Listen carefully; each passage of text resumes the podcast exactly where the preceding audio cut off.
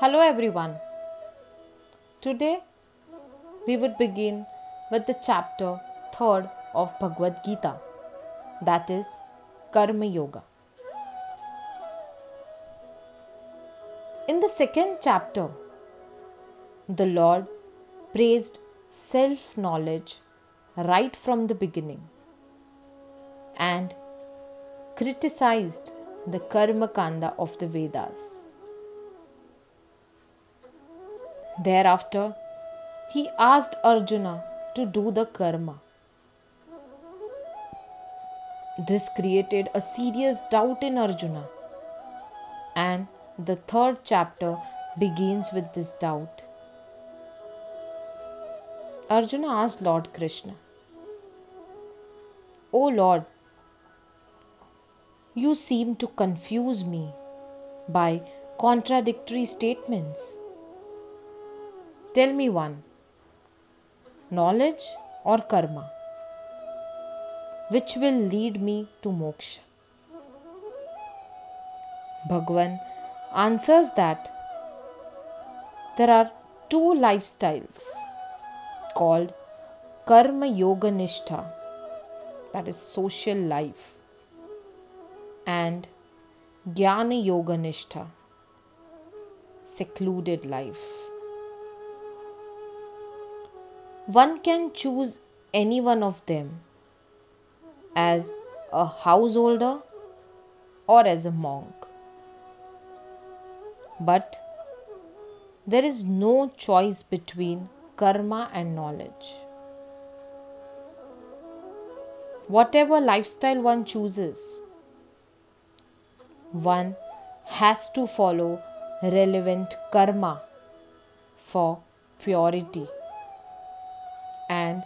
then pursue knowledge to discover the freedom that is one's true nature.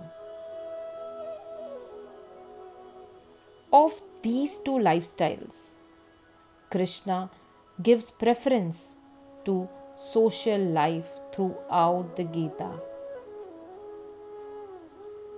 In the Upanishads, we find the latter emphasized. Choice depends on the maturity of the seeker. From text 4th to 7th, Krishna condemns inaction and praises an alert and active life. Inaction should be avoided because, first, neither purity nor knowledge can be achieved by that. Second, desires force one to act, and inaction will be a suppression. And the last, a mind without occupation will be idle. It will brood over sense pleasures. Such a hypocritical mind will soon fall. When we follow the teachings of the Lord, it becomes a gesture of a appreciation for all the gifts and blessings that the Lord has bestowed upon us. Thus, our work becomes a worship or loving offering to God. It purifies the mind also.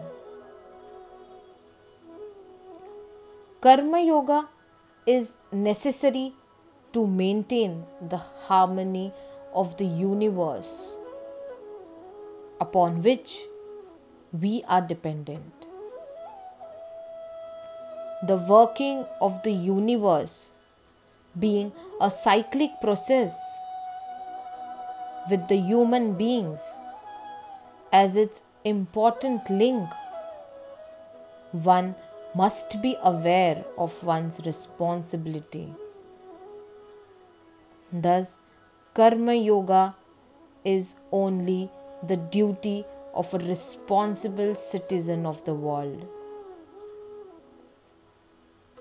One who does not discharge it proves himself or herself to be an immature human being. The 30th text summarizes Karma Yoga, giving five conditions. Number one, keep the spiritual goal. Number two, offer all actions to the Lord. Number three, don't be concerned about the result. Number four, be free from possessiveness. And the last, number five, be calm. Those who are in Krishna consciousness are naturally reluctant to engage in material sense gratification. But those who are not in such consciousness should follow the rules and regulations of the revealed scriptures. Unrestricted sense enjoyment is the cause of material engagement. But to follow the rules and regulations of the revealed scriptures does not become entangled by the sense objects. For example, sex enjoyment is a necessity for the conditioned soul. And sex enjoyment is allowed under the license of marriage ties. According to scriptural injunctions, one is forbidden to engage in sex relationships with any other women other than one's wife. All other women are to be considered as one's mother or sister.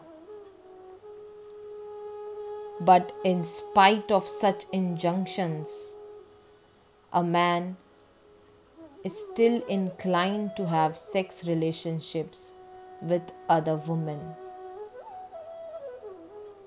This goes to other women also. The rules are same for men and women. These propensities are to be curbed. Otherwise, they will be stumbling blocks on the path of the self realization as long as the material body is there, the necessities of the material body are allowed, but under rules and regulations.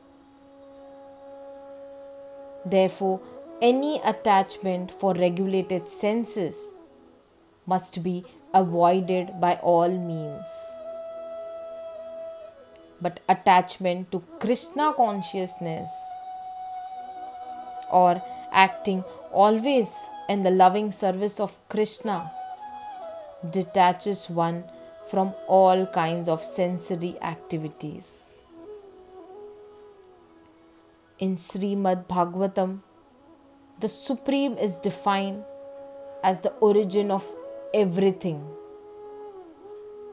Therefore, the origin of lust is also in the Supreme or transformed into Krishna consciousness. Or, in other words, desiring everything for Krishna. Then both lust and wrath can be spiritualized. Hanuman, the great servitor of Lord Rama, exhibited his wrath by burning the golden city of Ravana but by doing so, he became the greatest devotee of the Lord. Thus, in text 38, Lord Krishna said, As fire is covered by smoke, as mirror is covered by dust, or as the embryo is covered by the womb. The living entity is similarly covered by different degrees of this lust. In the text 41, the Lord advised Arjuna to regulate the senses from the very beginning so that he could curb the greatest sinful enemy, lust, which destroys the urge for self realization and specific knowledge of the self. Bhagavad Gita gives us the general and specific knowledge of the self. The living entities are parts and parcels of the Lord, and therefore they are simply meant to serve the Lord. This consciousness is called Krishna consciousness. So, from the very beginning of life, one has to learn this Krishna consciousness. And thereby, one may become fully Krishna conscious and act accordingly. Nonetheless, Krishna consciousness is so powerful that even a late beginner can become a lover of God by following the regulative principles of devotional services. So, from any stage of life or from the time of understanding its urgency, one can begin regulating the senses in Krishna consciousness, devotional service of the Lord, and turn the lust into love of Godhead, the highest perfectional stage of human life. This third chapter of the Bhagavad Gita is conclusively directive to Krishna consciousness by knowing oneself as the eternal servitor of the Supreme Personality of Godhead without considering impersonal voidness the ultimate end. In the material existence of life, one is certainly influenced by propensities for lust and desire for dominating the resources of material nature. Desire for overloading and for sense gratification is the greatest enemy of the conditioned soul. One may not give up work and prescribed duties all of a sudden. But by gradually developing Krishna consciousness, one can be situated in a transcendental position without being influenced by the material senses and the mind be steady intelligence directed toward one's pure identity. This is the sum total of this chapter. In the immature stage of material existence, philosophical speculations and artificial attempts to control the senses by the so called practice of yogic postures can never help a man towards spiritual life. He must be trained in Krishna consciousness by higher intelligence. Thus, we end the third chapter of Bhagavad Gita in the matter of Karma Yoga or the discharge of one's prescribed duty in Krishna consciousness. Stay tuned. Thank you.